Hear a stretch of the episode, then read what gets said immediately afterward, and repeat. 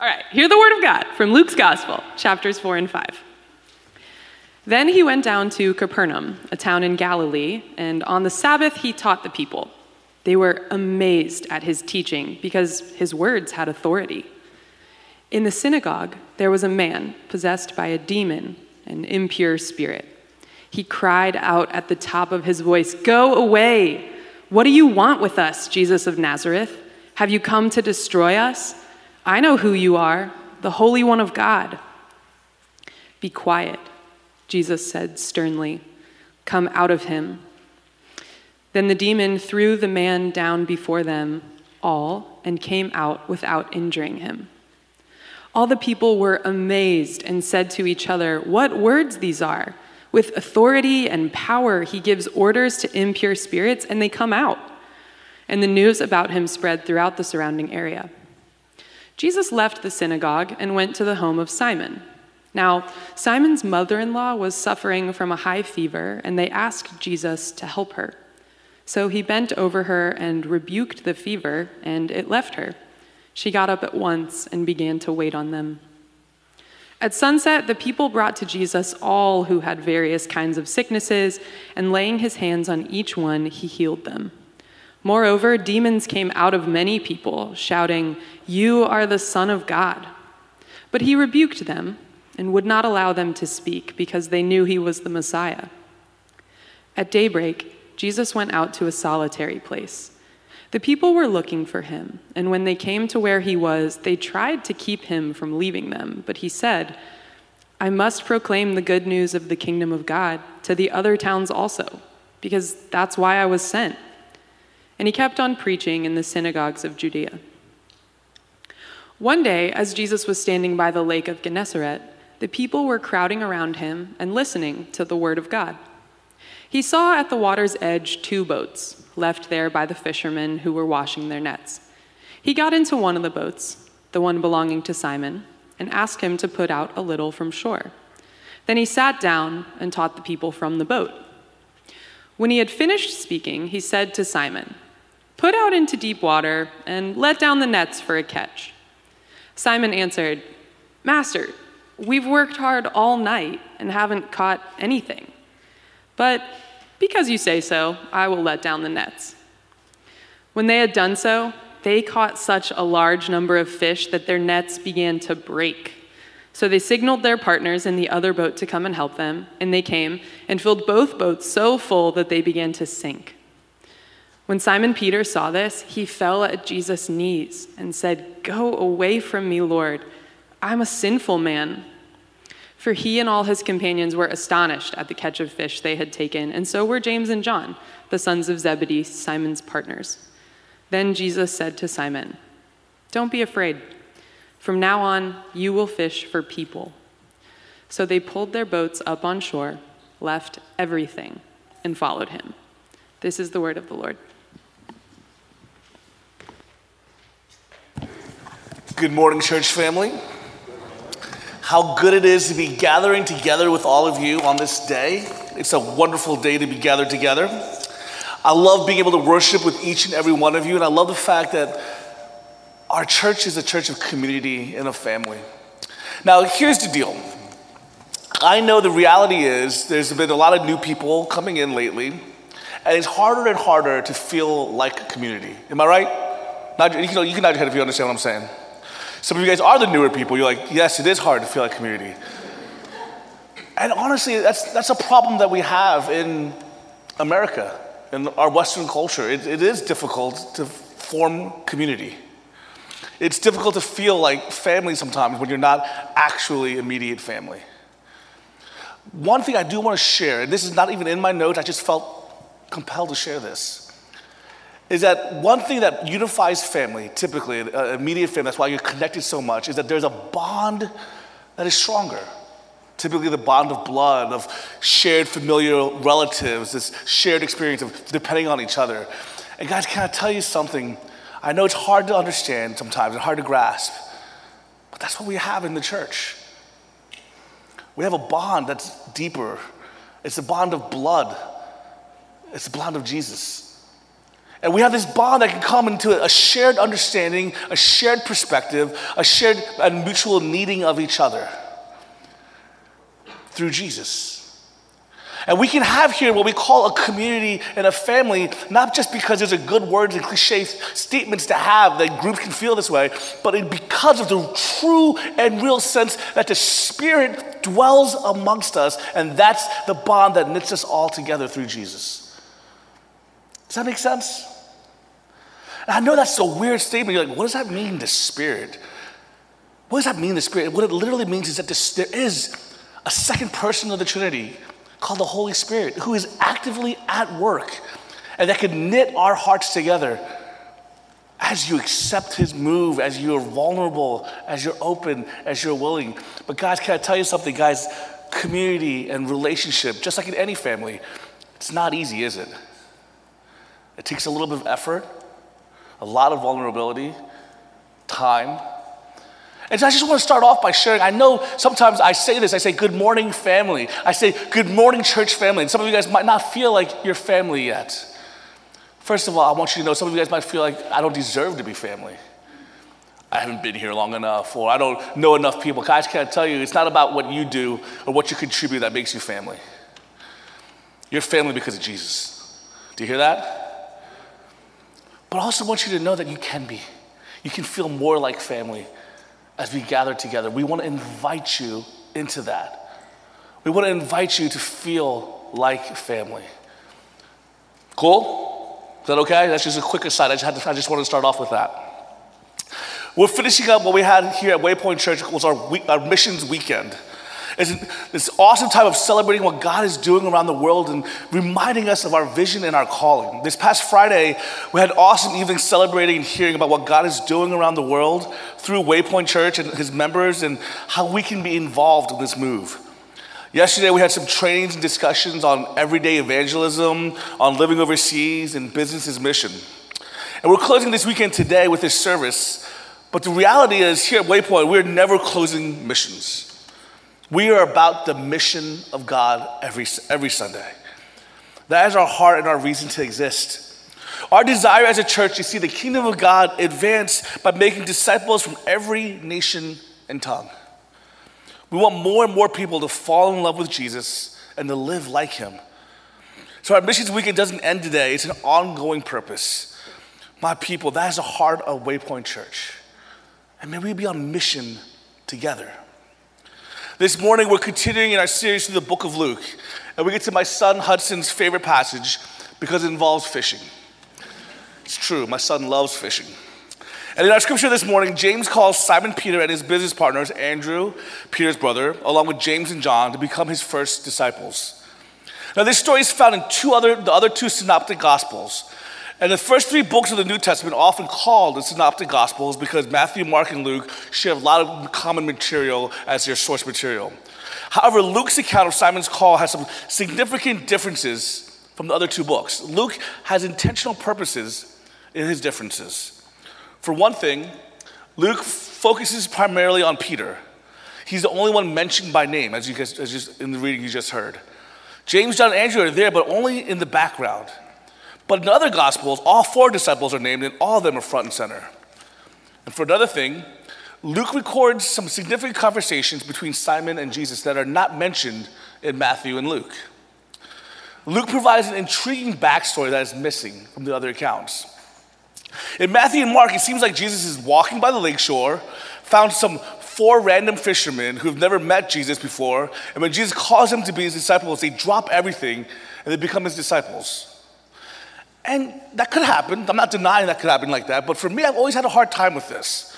I've always had a hard time with that version of the story because, you know, what person in their right mind is going to be like, drop everything and follow a complete stranger? If I'm going to commit myself to a leader, I want to know more about this character. I want to know what, what, what this person stands for before I sign up on the dotted line. I always felt like the disciples had to like know more about Jesus before they signed up. Like, there seems to be more to this story. Am I right? I'm not going to just be like, if a random dude walks by and says, Follow me, I'm gonna be like, Okay. I wanna know more about the guy.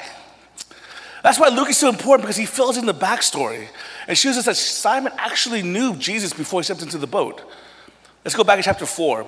In chapter 4, 4, verses 31 through 41, just prior to our story, Luke tells us that Jesus was preaching and healing in a town called Capernaum at the synagogue. The people there were amazed at his teaching. He probably taught what he taught during an earlier time freedom for the prisoner, the blind seeing, the oppressed free. Basically, the good news of the gospel of the Messiah. And Jesus not only preached this good news, but he backed it up by releasing a man from the bondage of a demon. Now, Simon Peter had to be there while Jesus was preaching and healing because right afterwards, Simon invited Jesus to his home for supper.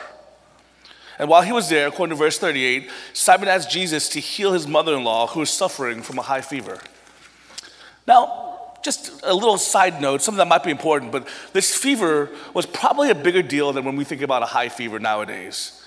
In our day, you know, like medicine and aspirin and ibuprofen and all that kind of stuff, kind of thinking fever is not a big deal. But back then, with no such medicines, high fevers in particular were an issue. One of my seminary professors was a missionary to India during the 50s and 60s. And he told us that even, even, that even then, it was not uncommon for people who got high fevers to die within a couple days. So this was a big deal for Simon and his family. And Jesus healed her so completely that she was able to get up and was able to be the hostess that she wanted to be and welcome Jesus into her home. After supper, Luke tells us in chapter 4, verse 40, at sunset, the people brought to Jesus all who had various kinds of sicknesses. And laying his hands on each one of them, he healed them. All of this means that Simon was not a complete stranger when Jesus stepped onto his boat. Simon had listened to Jesus preaching in the synagogue. He had watched as Jesus healed his mother in law and had seen Jesus heal many other people right in Simon's own house. Simon had experienced enough of Jesus to make a good assessment of Jesus' message, his character, his authority, and his power. And Simon thought those were good things. So after spending the night at Simon's house, chapter 4, 24 through 44 tells us that Jesus left and traveled around proclaiming the message all throughout the area of Judea. This means that when Simon and Jesus again meet in chapter 5, they probably haven't seen each other for, I don't know, a few days, maybe a few weeks. During that time, Peter must have been thinking over. I mean, he just had a whirlwind experience. Jesus came and healed people. Jesus came and taught people. All of a sudden, now he's gone teaching somewhere else, and he's probably like going back to fishing and being like, what do I do with this? What do I do with this encounter? That brings us to this morning's story. When we meet Jesus, he's standing on the lakeshore surrounded by a crowd of people. This is not the town, not in the town of Capernaum, but rather people have followed Jesus out to the countryside. And they're pressing in around him, asking him to heal the, people. Simon, meanwhile, has landed his boats on the shore, not far from where Jesus is. And the crowd and is all around him, he's busy doing all the dirty work of cleaning up after a very unsuccessful fishing trip. Now, as an amateur fisherman, myself, I'm, I'm, a, I'm an amateur fisherman. I know what it's like to clean up after a fishing trip. In particular, my father, when I was a kid, had a boat. We lived on the coast. We had this tiny little boat that probably broke down 75% of the time we are out there. My dad's best friend was a mechanic, and we always let him come with us so that every time it broke down, he would fix it. It worked out really well. But there was a huge difference between cleaning up your boat after a fishing trip if you've had a successful fishing trip and if you had an unsuccessful fishing trip. When you caught a ton of fish, you're cleaning, but you're kind of singing and whistling at the same time. You're like, yeah, I got fish in the freezer, in the ice box. I'm gonna eat well tonight. My friends are gonna get some food. It's gonna be wonderful. When you caught nothing, you're like, oh, what am I gonna tell my wife that I spent all this time doing and caught nothing to eat and a lot of money and oh, I hate this boat. It's so dirty. It never works. My dad's words, not mine. When you work all day and night and you caught nothing, you still have to clean the boat, you're not singing and whistling, you're not happy at all, you're miserable. And I have more experience with the zero fish thing than with catching a ton of fish, so I know what it's like. Now here's Jesus with a crowd of people around him. And he gets out there and he realizes, okay, there's a ton of people around me, and either he's like, should I get away? Eh, we don't know. He's like, I want to get on the boat, just get away from all the people. Or he's like, maybe they can hear me better if I'm on the boat, which I probably think is the second part. But he sees these boats and he's like, okay, there's a crowd of people around me. They're not hearing me very well. Let me get in the boat and step out a little bit, not have the press around me so I can actually communicate to these people. So it just so happens, which I love that, it just so happens to be Peter's boat. It just so happens to be Peter's boat, and Peter's like, Whoa, that's Jesus. There's a crowd of people here. I just got done fishing, I'm cleaning my nets, and Jesus wants on my boat? Oh, okay. So Jesus gets on the boat, and they step off just a little bit from shore, and Jesus is able to teach to the crowds that are all gathered around. He gets to speak of the good news. Guys, remember, I want you to hear this. There's a reason why the people are gathered together. The reason is he's preaching hope, he's preaching truth, he's preaching what they need to hear. So he's preaching, and, and as he's done, when he's done with his message, he says to Simon, Let's go fishing. Let's go to the deep water, away from where we are. You gotta row back out there, put your backpack into it, and cast heavy nets again. Go to the deep water. And Simon's immediate reaction is one of objection. He says, Master, we've worked all night long, but have caught nothing. Now, there are actually two parts to the objection. First is a professional objection Jesus, you're a carpenter, buddy. We're fishermen. If we professionals can't catch the fish, what makes you think that you'll be more successful? In other words, be like, Jesus, you might want to stay in your lane, man. Like, I, you're doing some good work here. Don't, be, don't lose it. Don't ruin it by you know, telling us to go catch fish. There's also a technical objection. And it's a good reason that fishing is done at night and not during the day. The reason that in Jesus' day, the fishermen used something called a trammel net. A trammel net was fished in sections and each about really long and straight lines enclosing a school of fish. They were made not of interwoven twine, but of linen cloth, which would have been visible for fish during the day. This is why they fished with these trammel nets at night. So in reality, it's foolish to fish with these nets during the day because the fish will see it and they will not swim into these nets. But here's Simon being like, You don't know this because you're a carpenter, Jesus, but I know this. I'm a fisherman. But in spite of his hesitation, Simon says this Master, if you say so, I'll let down the net. David Guzik points out the particular ancient Greek word Luke used for master is unique to Luke's gospel. The word has ideas of commander, leader, or perhaps even boss. With this title, Simon showed he was willing to already take orders from Jesus. Simon has seen enough of Jesus in action that he's willing to take a risk and obey him. He's willing to row hard to do more back-breaking work at a time when he knows there's no way we're going to catch fish. But for this guy, the commander, I'll do it. So they put out once again to the deep parts of the lake with, you guys know the story, with miraculous results. They catch so many fish that their boats are about to sink. Their nets are breaking. We're talking more fish than they've ever seen before, more than they probably even thought possible. But what I love, what I find so interesting is Simon's reaction. And by the way, I'll keep on going back and forth between Simon and Peter. Sorry if I do that. I can't help myself. It's the same person. So if you hear me saying that, it's the same person. You can often call him Simon or Peter or Simon Peter. His name gets changed from Simon to Peter. So if you're confused by that, sorry about that. This is my kind of, that's what I sometimes I'll do. But his reaction is absolutely incredible. For all practical purposes, he just won the lottery. He just hit the jackpot. He just made it big. He made the biggest catch of his, of his fishing life. And that'll guarantee him financial security for a while. And if that was me, if I was Simon, I'm jumping up and down, I'm dancing for joy, you know, I'm making up new dances, I'm gonna be on YouTube, I'm gonna be sending text messages to all my friends. But that's not what Simon does. He doesn't jump up and down, he doesn't hoop and holler. But instead, Simon falls at the feet of Jesus. He says, Get away. Look away. Go away. Don't be near me. I am a sinful man. That's not my response. That's Simon's response. You see, Simon's not overwhelmed by his good fortune, he's overwhelmed by his holy master. I don't want you to miss that. Because that's what often I do. I get overwhelmed at the gifts I've been given, but not the giver of the gift. Do you guys hear that?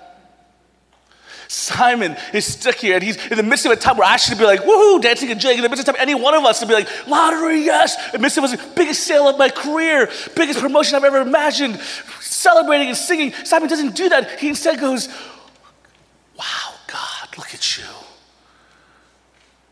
Wow, Jesus, get away from me. I'm not worthy to be in your presence. Guys, when someone meets God in the Bible, there's an immediate sense of the, the, the awe, the majesty, the bigness of God. That's what Isaiah said when he saw him, when he met the Lord in the book of Isaiah. He says, Woe is me, for I am a man of unclean lips. Simon encounters Jesus and says, Go away, Lord, from me for I'm a sinful man. I know that sounds like a bummer. You're like, well, should he celebrate? He met Jesus. This is a good thing. What's wrong to celebrate, Lawrence? And there's nothing wrong to celebrate, and it's not a bummer. But I want you to understand first that your encounter with God needs to be with Him, not His gifts first. And we need to first look to the giver of the gifts, then to the gifts itself.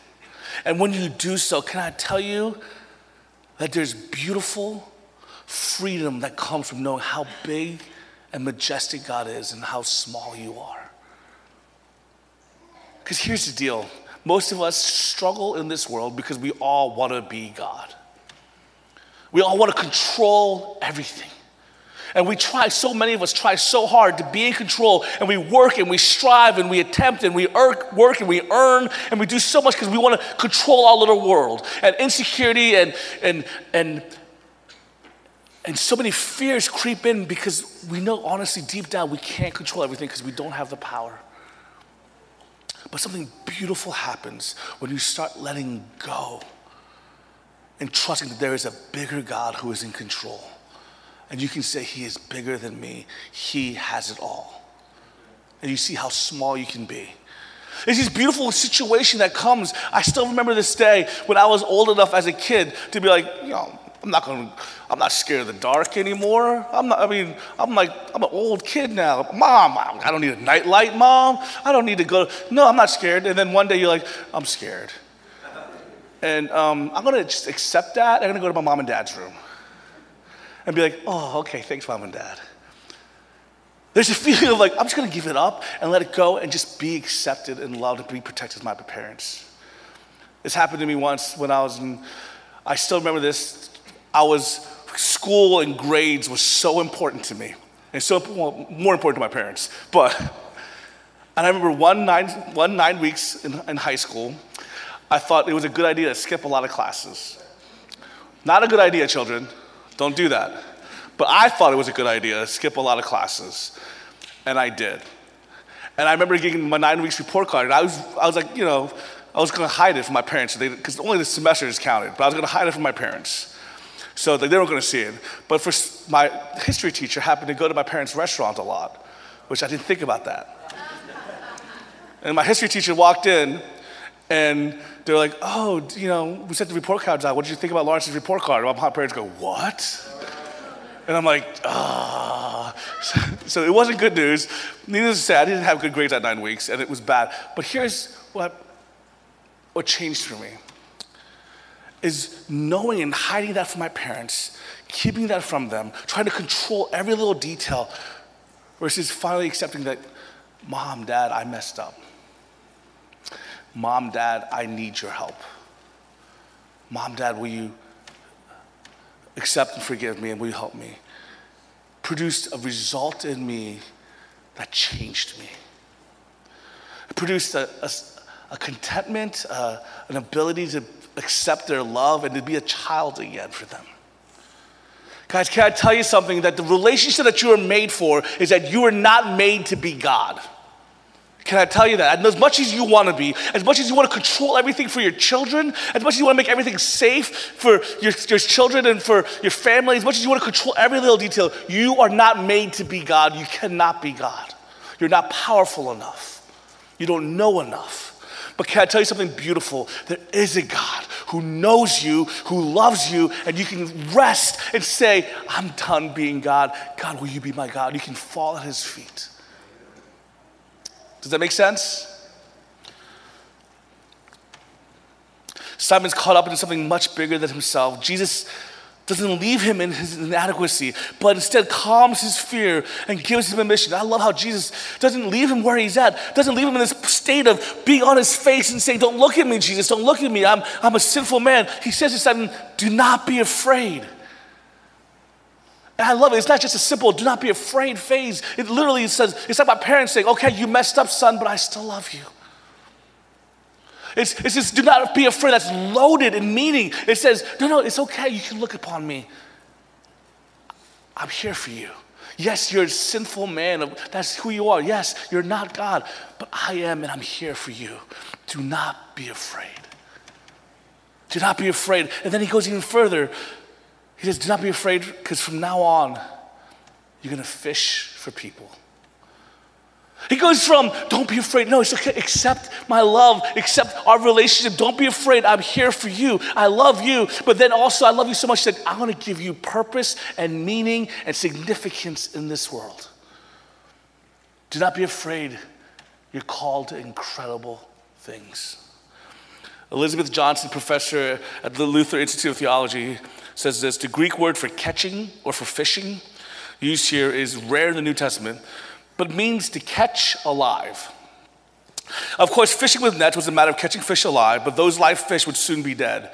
Here, Jesus calls Simon and his partners to a new vocation of catching people so that they may live.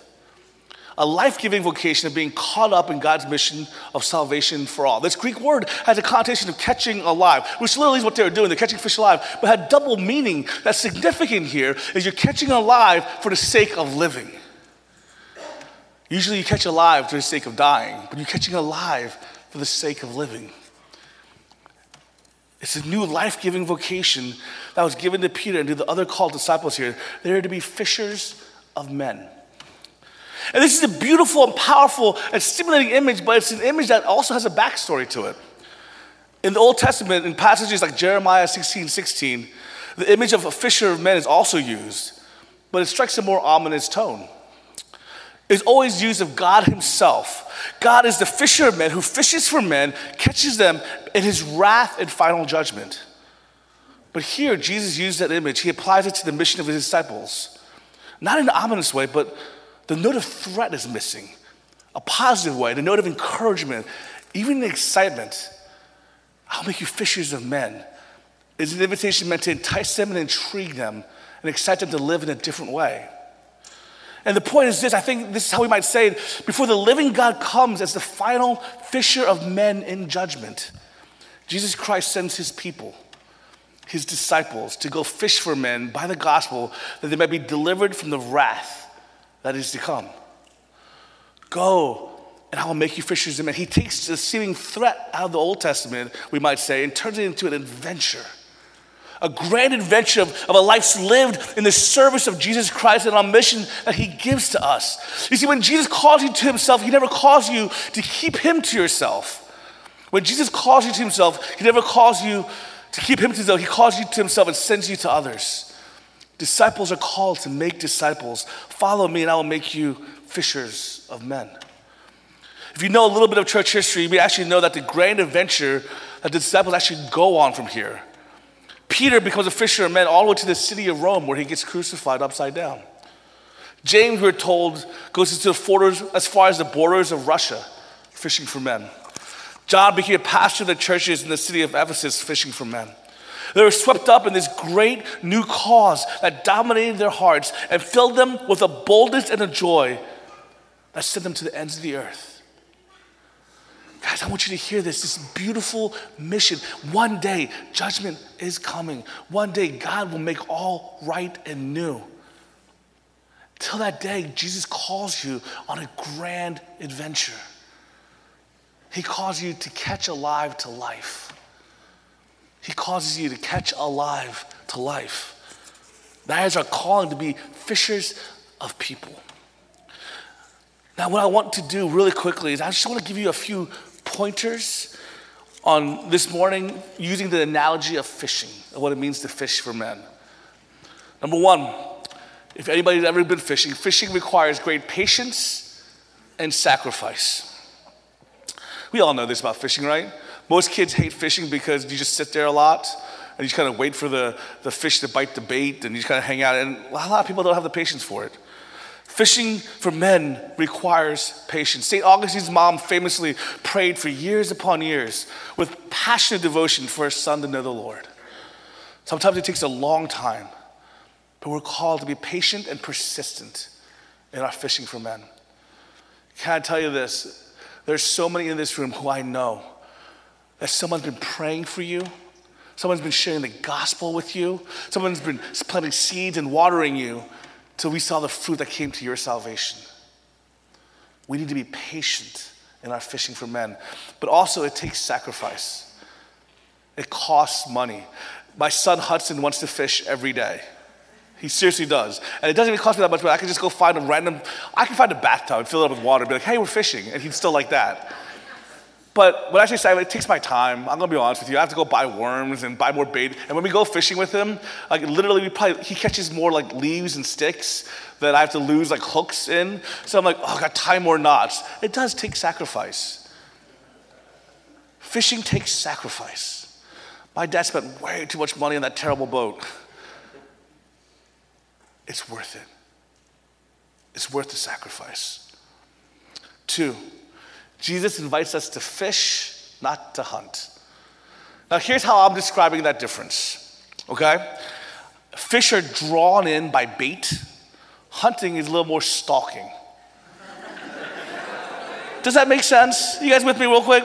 Now, here's what I mean by this analogy. I know it's not fully accurate, but here's what I mean by it. We're to exude Christ. Our speech needs to be full of gentleness and respect. People need to be attracted to us like honey, like salt. They to see, wow, that's the, that's the preview of the kingdom, the church, and the way they show grace and love and forgiveness and mercy. That's what the kingdom of heaven looks like.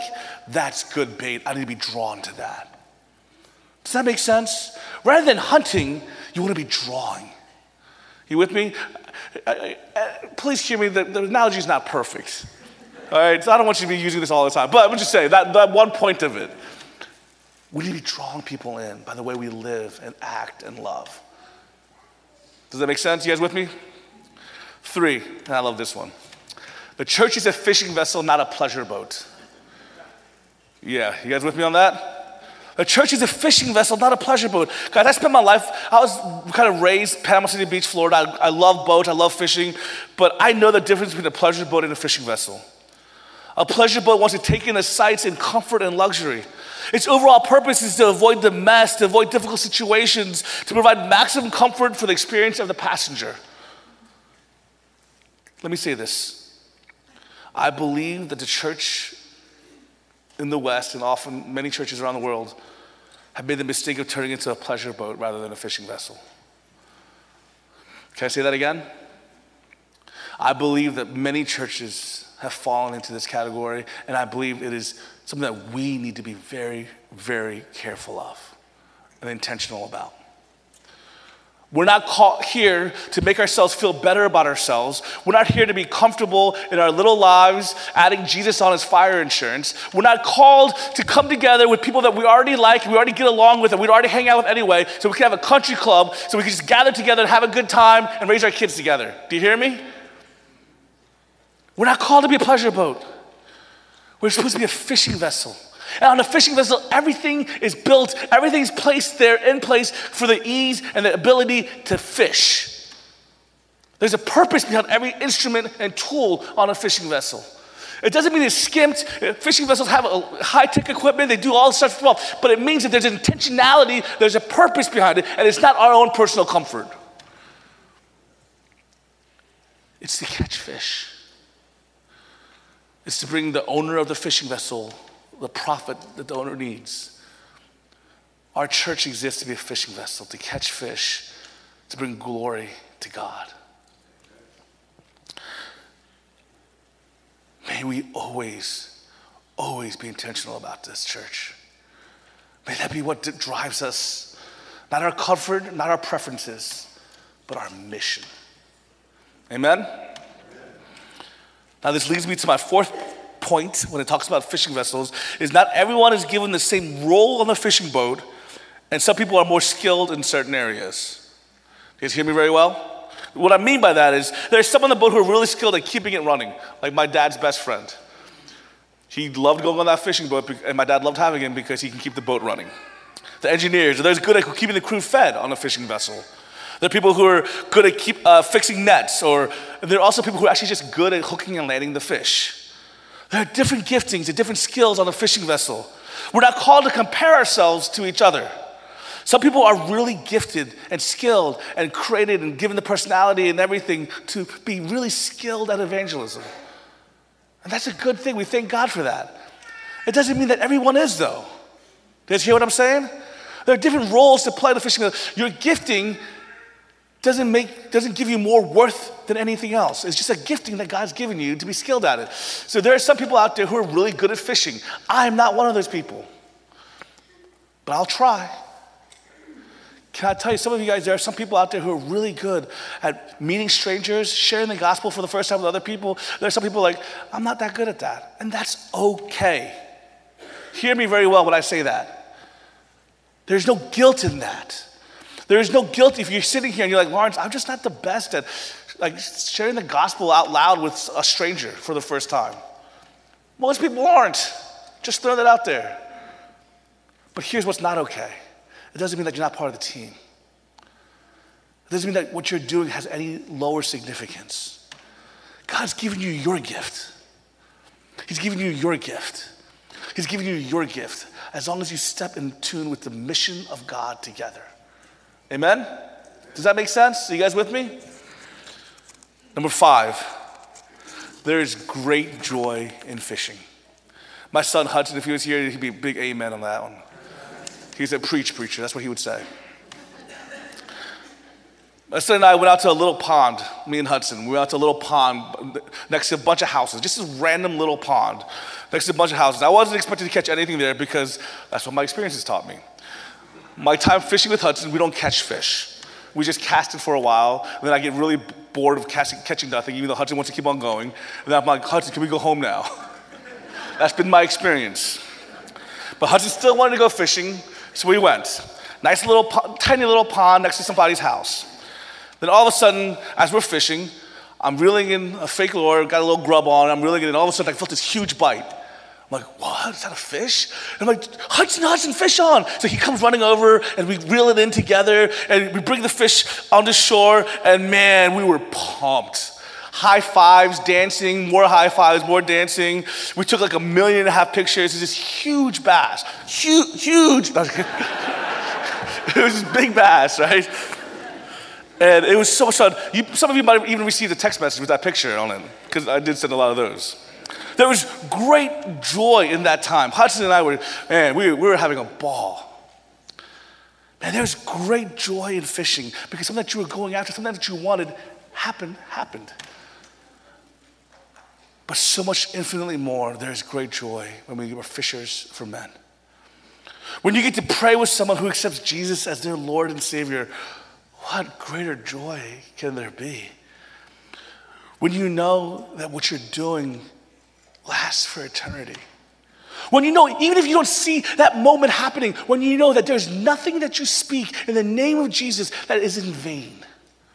When you can have confidence that even the seeds that you plant, even though you don't see it come to fruition, you know God will do something with it. What joy fills your heart. When you know that the work you do has significance and purpose. When you know that there's more to life than just making money and being comfortable. What joy can fill your heart? There is great joy in this calling. The Bible says the heavens celebrate, the heavens rejoice when just one lost sheep, one lost coin, one lost son, one person, and we are fishers for men. Waypoint Church, this is a significant calling that our Master has placed upon us that we're called to do together. To never be a pleasure boat, but to be a fishing vessel together. I thank God for this calling. I thank God that He allows us, sinful people like Peter, who should be falling at the feet of the Master, instead, He lifts our heads up and says, Don't be afraid, you're not alone. I'm your God. And you have significance in this world, you have a part to play. And we have this grand adventure that we're all embarking on together. Will you join them? Let's pray. Heavenly Father, we thank you for the way you've called us to you and the way you call us to be fishers of men. what joy fills our hearts. May we take seriously the mission placed before us. May we know and love you well, and may we share the gospel with the world around us and be fishers of men. In Jesus' name we pray. Amen. Amen. At this time in our worship service, we're going to come together and partake in the Lord's Supper or Holy Communion. Uh, we normally take it on the first Sunday of the month and the third Sunday, but today is actually the fourth Sunday. We there's five Sundays in January, so we made it second and fourth. Uh, but the first Sunday of the month, we try to really spend time on confession, and we believe at Waypoint as as the Lord's Supper is presented in the uh, in the Gospels, and then again in the in uh, Acts and in First Corinthians. There's multiple elements that we are to use, partake in as we're partaking in this meal, and and one of those elements is remembrance. So this morning we're going to reflect on just remembering what Christ has done for us, and just loving Him and thanking Him.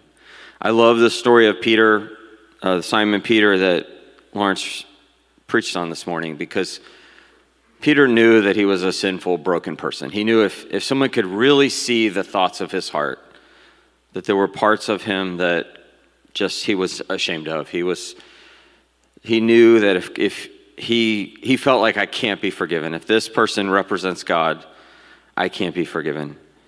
But Jesus raises him up and he says, Not only are you forgiven, I'm going to call you and you're going to be on my team. And he, Jesus literally changes his name to Peter. And I think it's that humility that Jesus saw in Peter. So let's come with a humble heart and just say, God, I'm broken. I need you. And remember what Christ has done for us. In Isaiah's gospel, 600 years before Jesus came, it says, He grew up before him like a tender shoot like a root out of dry ground. This is speaking of the Messiah. He had no beauty or majesty to attract us to him, nothing in his appearance that we should desire him. He was despised and rejected by mankind, a man of suffering and familiar with pain, like one from whom people hide their faces. He was despised, and we held him in low esteem. Surely he took up our pain and bore our sufferings. Yet we considered him punished by God, stricken by him, and afflicted. He was pierced for our transgression, he was crushed for our iniquities, for our sin. The punishment that brought us peace was on him, and by his wounds we are healed. By the wounds of Jesus, you are healed. Please, when you come, this is for believers, for those who have called upon the name of Jesus. If you call upon him today, you can come and take this meal come and remember that you are healed. I'm going to ask the servers to come up. And Jesus, on the night he was betrayed, he took bread and he broke it. And he said, This is my body, which is remembrance, which is broken for you. Do this in remembrance of me. And he took the cup and he said, This cup is the new covenant in my blood. Whenever you drink it, remember the blood that was shed until Jesus comes back. And we're going to do that this morning.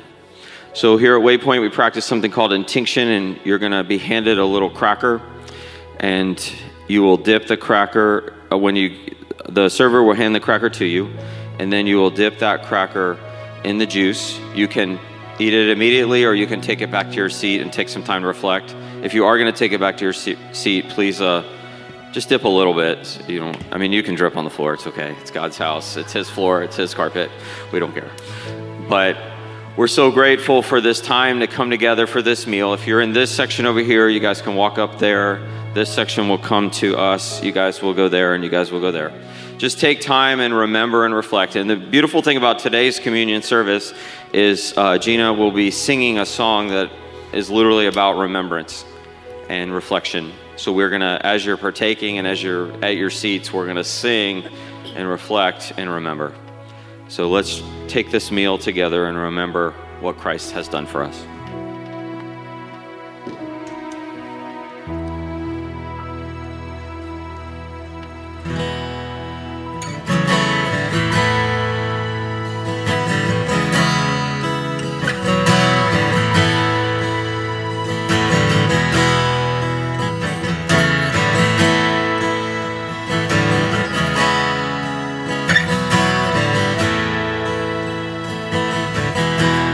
Take the bread of life, broken for all my sin.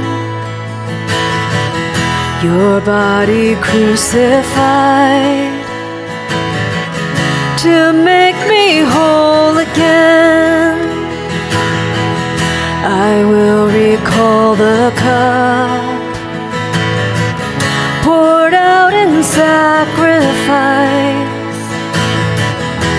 to trade this sinner's end for your new covenant.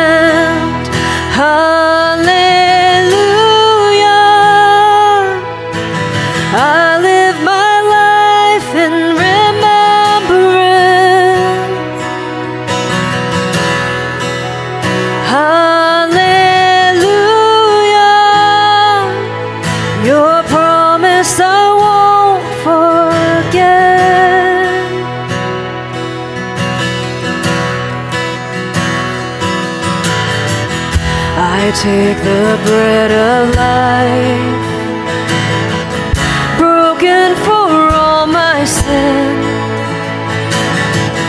Your body crucified to make me whole again. I will recall the cup poured out in sacrifice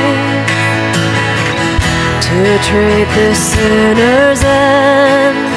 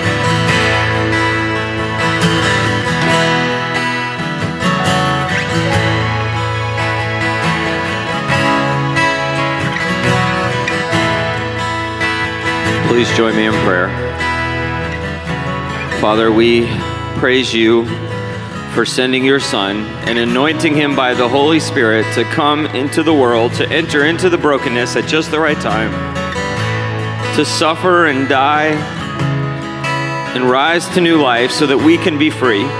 So that no matter what happens to us, no matter how life is hard life is, we know that you're with us and you've given us your peace and we can be vessels of that peace to others and love them and point them to the hope that is found only in the name of Jesus. That's our prayer, God. We thank you that we are forgiven people. We thank you that we are healed people. We're wounded people, but we're hit, forgiven and we're healed by the blood that was shed and the body that was broken and was raised to new life and anointed with the Spirit. God, we praise you, Father, Son, Holy Spirit, and we thank you for this meal that we get to come and remember you. And may we continue to sing in remembrance. And we pray this in Jesus' name. Amen.